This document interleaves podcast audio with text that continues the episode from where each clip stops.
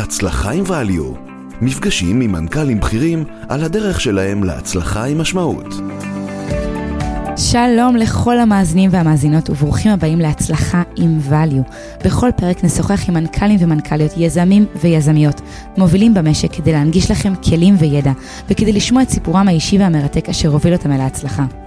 אני מור גולני, PMO ו-RM בחטיבת המס בדלויט, ויחד איתי מנחים אליה כהן שהוא יזם צעיר ומצליח ועמרי וואגסטאפ, מייסד מרקורי שירותי קריירה ליחידים ועסקים. הפודקאסט זמין להאזנה בכל פלטפורמות הפודקאסטים ספוטיפיי, אפל וגוגל.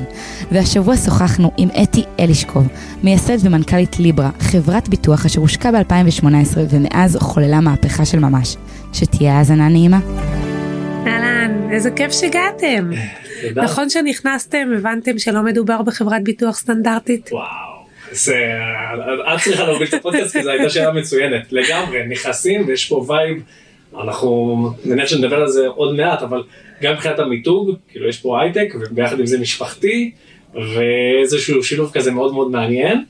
אה, גם גילוי נאות אני לקוח שלכם אז, אה, אז טוב להיות כאן וזה כיף לראות. איך הדברים מבפנים. קודם כל נשמח ככה לכל המאזינים שאולי חלקם מכירים את הסיפור שלך, חלקם פחות, קודם כל שתספרי ככה על עצמך ועל המסלול המדהים שעשית, אה, ונתחיל לצעוק פנימה ונראה מה אנחנו יכולים לקחת מכאן למנהלים הצעירים. בשמחה. אני אתי אלישקוב, אני בת 45, אני נשואה, יש לי שני ילדים, ליאל וחן. אני רואת חשבון, אני נורא אוהבת מספרים. אני את הקריירה שלי התחלתי כרואת חשבון, התחלתי במשרדי ארנסטן יאנג, שם הייתי מבקרת של אה, חברות ביטוח, שם התאהבתי בעולם הזה. ולהתאהב בביטוח זה קצת מוזר, כי אתה אומר לעזאזל, כאילו מי אוהב ביטוח, כן? אבל זה אפור. התחום, כן, אבל לאו דווקא אפור הוא מורכב. הוא לדעתי בי פאר התחום הכי אה, אה, מורכב, יותר מבנקאות אפילו ויותר מנדל"ן או קמעונאות. זו העמדה שלי ככה ואהבתי את זה אה, ובזכות האהבה שלי למספרים גם אה, קצת זיהיתי הזדמנות בתחום שהוא נורא מורכב שהרבה אנשים מעדיפים לא להבין אותו עד הסוף. היום אה, גם האנליסטים הכי בכירים שחושבים שהם מבינים לא לגמרי מבינים עד הסוף את התחום ואני חושבת שאם יש לך את היתרון הזה של ההבנה בתחום שהוא נורא מורכב אתה יכול לייצר דברים שלא קיימים היום. אגב מפה באה ליברה. כי אם נמשיך את הסיפור האישי שלי אז הייתי רואת חשבון במשרדי אי ארנסטן יאנג. הייתי מבקרת של לא מעט חברות ביטוח פניק שומר ההכשרה מגדל איילון. ובגיל 29 עברתי להיות סמנכ"ל הכספים של הכשרה חברה לביטוח אני באתי והצעתי את עצמי הייתי בחופשת לידה של הבת שלי שבועיים אחרי לידה אני לא צוחקת ככה וואו. לכל הנשים שמאזינות והיה לי ילד בן אה, שנה וחודשיים בבית ואמרתי מעניין לא הכרתי לא אותו ולא את הבעלים ומעניין אם, אה, אם יקבלו אותי אם זה יהיה איזשהו מחסום. אה, למרבה שמחתי זה לא היווה שום מחסום והתקבלתי הייתי עשר שנים בהכשרה חמש שנים סמנכ"ל כספים וחמש שנים מנכ"לית למדתי המון. אמ, ו... וכנראה שלא הייתי רואת חשבון טיפוסית. כי כבר במשבר 2008 אה, שכל השוק אה, נפל ואני לא באה מבית קפיטליסטי ולא מאיזה הון עצמי אה, מטורף ממוצע והכל בסדר לא גם ממקום של אה, מחסור אבל ממוצע איך אומרים דרג הביניים במדינת ישראל ושהיה את המשבר אה, הלכתי לבנקים ולקחתי מימון נורא נורא גבוה לקחתי סיכון ורכשתי מניות ואג"חים של החברה שאותה מנכלתי. או גם בתקופה שהייתי סמנכ"ל כספים והצלחתי לייצר הון עצמי. וואו. זה ההון עצמי הראשוני שעשיתי לעצמי. וואו, אז רגע, סיכום ביניים, יש לנו את ההתמחות ב-EY, נכון. אחרי זה בגיל 29, אני חושב שרגע צריך להתעכב על זה סמנכ"לית, אה, בהכשרה, נכון. ומשם חמש שנים בתפקיד, ואז עוד חמש שנים מנכ"לית, נכון. ואז את לוקחת כסף, כאילו מאיפה זה הגיע הרעיון ליצור חברה שאת הבעלים של החברת ביטוח במודל גם עסקי אחר, כאילו, נכון נכון אני מאוד גאה בזה. אני חושבת שכבר שהייתי אה, מנכ"לית בהכשרה, אה, רוב מי שמסביבי ידע שאני רוצה להיות אה, בעלים של חברת ביטוח או חלק מבעלות השליטה. גם בהכשרה רכשתי מניות שזה חברה שאני מנכ"לתי בה והייתי אמורה להצטרף לקבוצה שרוכשת את מניות איילון שבסופו של דבר לא לא צלח, זה לא יצא לפועל. ולא חשבתי להקים חברת ביטוח, ודווקא באותו מועד עסקה התפוצצה. לא מוניתי להיות uh, מנכ"לית באיילון, היה לי כבר מימון לרכישת חמישה אחוזים שתכננתי לרכוש, ואמרתי אוקיי, מה לעזאזל אני עכשיו עושה עם עצמי. ואמרתי אוקיי אני אלך להציע את עצמי להיות מנכ"לית באיזה חברת ביטוח אחרת מכירים אותי מעריכים אותי ואני אבקש גם לרכוש כמות מסוימת של מניות כדי שיהיה לי יותר מחוברות אה, לחברה וגם שזה יהיה לטווח הארוך. ודווקא השיחה אגבית עם רשות שוק ההון, דורית סלינגר הייתה באותו מועד המפקחת ופיני שחר היה סגן בכיר, ששאלו אותי ואמרו לי תגידי למה את לא מקימה חברת ביטוח? יואו. כן. אני צחקתי. אני כאילו באתי ואמרתי אני כאילו אתי אלישקוב מחולון נכון זאתי הנשואה שני ילדים לא עכשיו אה, דרישת ההון הייתה 59 מיליון הון עצמי כאילו בסדר היה לי צברתי לא היה חסר לי איזה משהו אבל היא אמרה לי תקשיבי אני רוצה לעודד תחרות יאמר לזכותם כל הכבוד אנחנו הולכים להוריד את דרישת הסף מבעלי שליטה היה 59 מיליון זה ירד ל-15 מיליון לענף שהוא אה, אלמנטרי שזה טווח קצר וארוך ואז היא אמרה לי לכי תעשי שיעורי בית. אז הטיפ אגב הראשון שלי זה לחזור הביתה ולעשות שיעורי בית. אני עשיתי שיעורי בית הן בפן האישי קודם כל היכולות שלי בעלי אם אני מוכנה לקחת את הסיכון אם יש לי את היכולת ברגע שהרף ירד מ-59 מיליון ל-15 מיליון שקלים וואלה אמרתי לעצמי אתי יש לך הזדמנות גם ככה אני חובבת סיכונים אבל אני גם מנהלת סיכונים. אז עשיתי את שיעורי הבית כן כן אתה יודע רואה חשבון בסוף יש לי שם את זה. ושנה אה, אחרי היה לי רישיון של ליברה.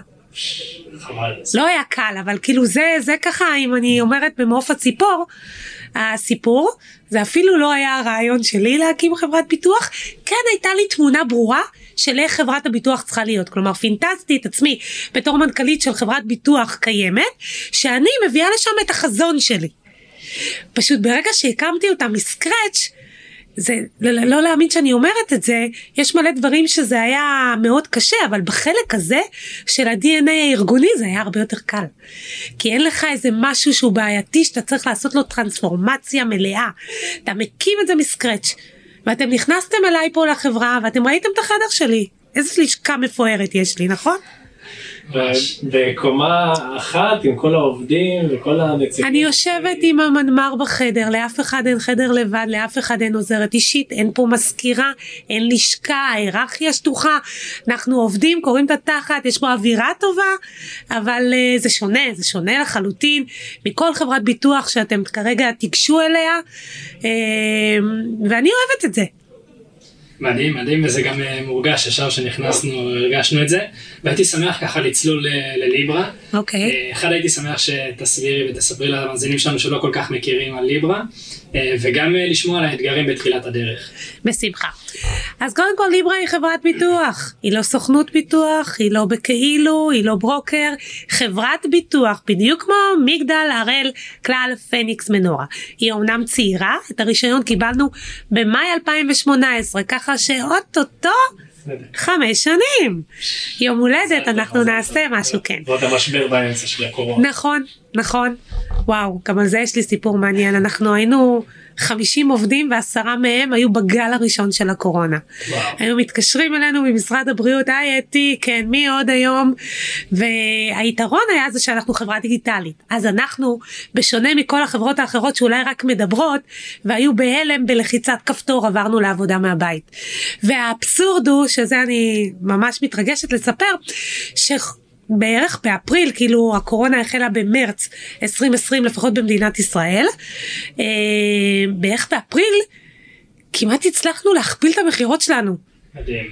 זה היה פשוט אני גייסתי אנשים בזום וואו. גייסנו אנשים בזום, הבאנו אותם, וחברות אחרים פלטו אנשים ואנחנו גייסנו. היה לנו יותר זמן לעבודה מהבית, הטכנולוגיה שלנו הייתה מותאמת ולא היה לנו זמן, כמו שכל החברות האחרות היו צריכות. זמן ההתאוששות שלנו היה מהר יותר, כי היינו בגל הראשון כבר מאוד למודי ניסיון, אז uh, היה קשה ובכל זאת זה קורונה ולא פשוט, אבל דווקא ברמה של ליברה הצלחנו שמה לשבור את תקרת הזכוכית של השנים הראשונות, שבשנים הראשונות מי מגיע? האינוביישן, הלקוחות המשוכללים, צרכני חברות הישירות. אבל המטרה שלנו הייתה לשבור את תקרת הזכוכית גם לחברות המסורתיות, שאגב שם החיסכון היה הרבה יותר גדול ללקוחות. הלקוחות של רגישי מחיר שהיה קל להם יותר להתנייד מחברה אחת לשנייה לעומת הלקוחות שהם היו שנים בחברה אחרת דרך סוכן.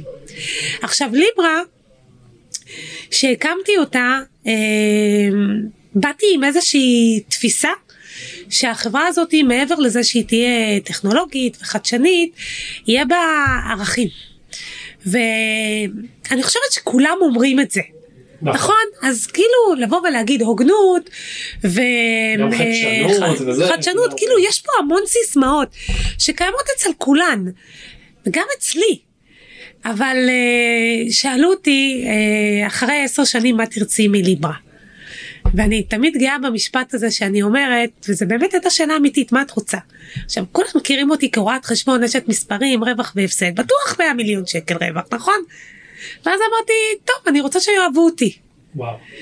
ואז התחילו לצחוק, מה זאת אומרת יאהבו אותך? חברת ביטוח, מי אוהב חברת ביטוח? זה כאילו הדבר הכי שנוא בעולם, יותר מבנקים. אז אמרתי לא, אני רוצה שיאהבו אותי. אני חושבת שהניהול של חברות הביטוח לא ער בכלל לדבר הזה. יש יחסי המרה, יש מכירות, יש רווחים, אבל אין פה brand love. לכו ל Under Armour ו Nike וזה, אתם תראו שם מדברים על brand love. נכון. ואנחנו פה בעולם הביטוח, איזה מנכ"ל בכלל מדבר איתך על brand love? ועכשיו התשובה שלי הייתה, זה שיאהבו אותי, אני ארוויח 100 מיליון שקל. עכשיו, להבין מה לא טוב בחברת ביטוח יש מלא, ויש גם מלא דברים שהם טובים, כאילו זה לאו דווקא, יש שני צדדים למטבע.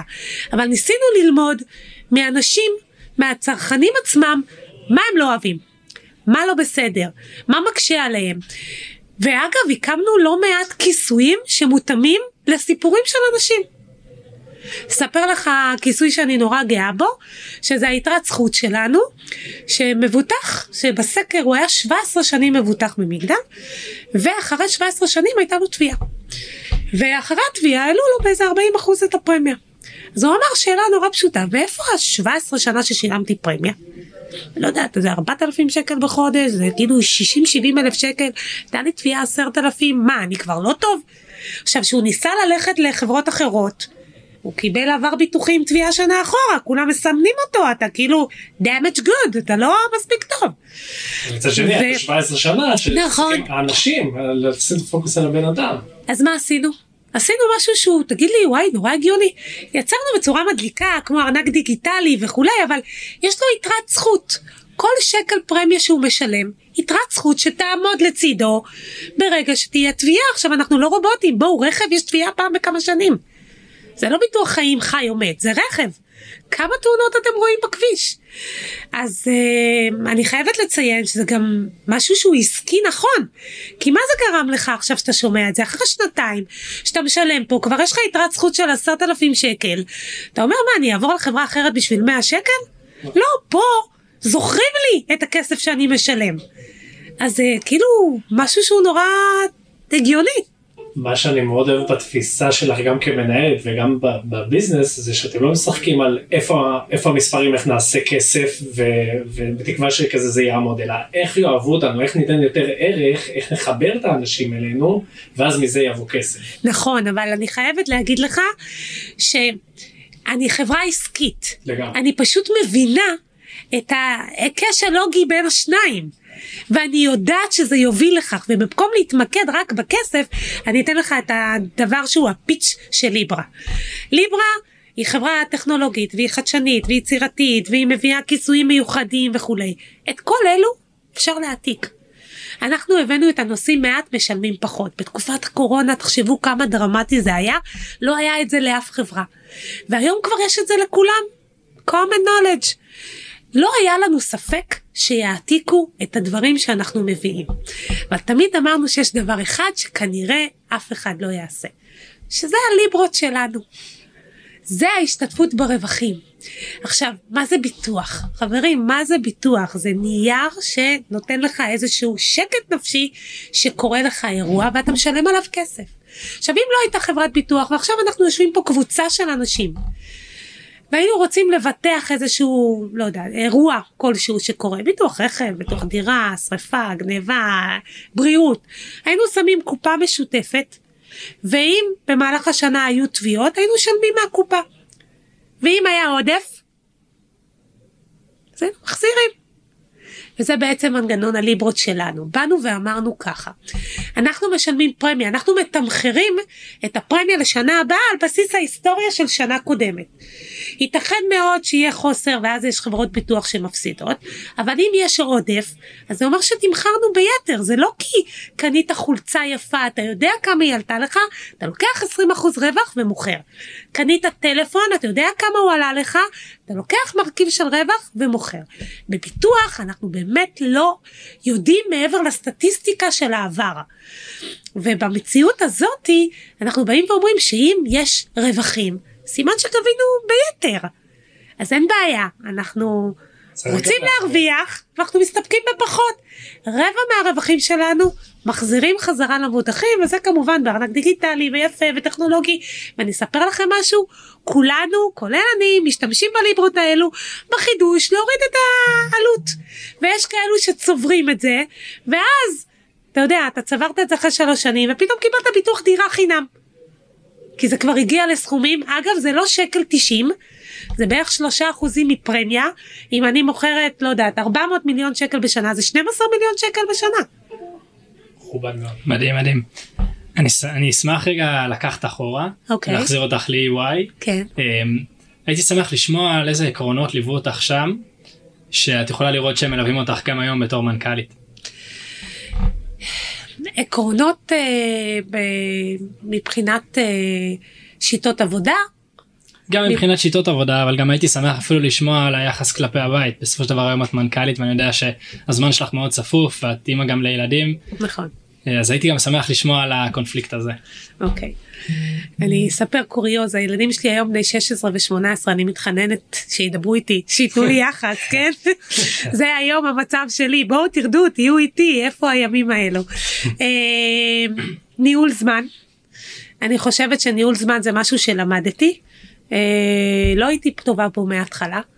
אה, אני הייתי זוכרת שהיה לי אה, לוז וזה היה מצחיק כאילו הישג היה פשוט לעמוד בלוז. לא מעבר לזה.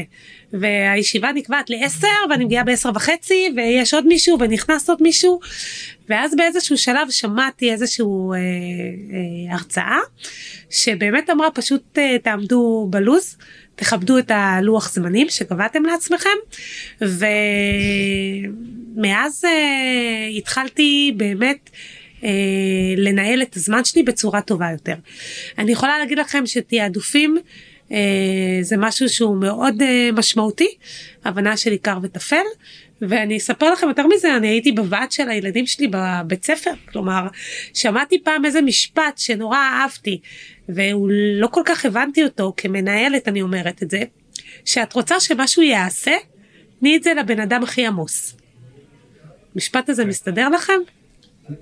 שמעתי את המשפט. לי הוא לא הסתדר. לי הוא גם לא מסתדר. אני לא מבינה את זה, כאילו, מה, מה זאת אומרת, אבל הוא הכי עמוס, תביא למישהו שהוא פנוי.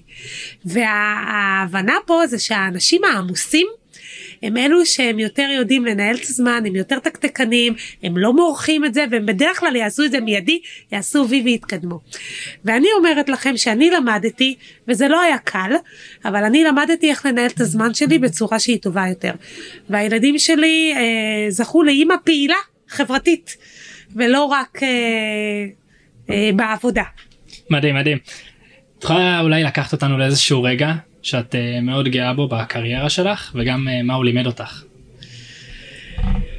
אמ, אני חושבת שהיו לי הרבה נפילות.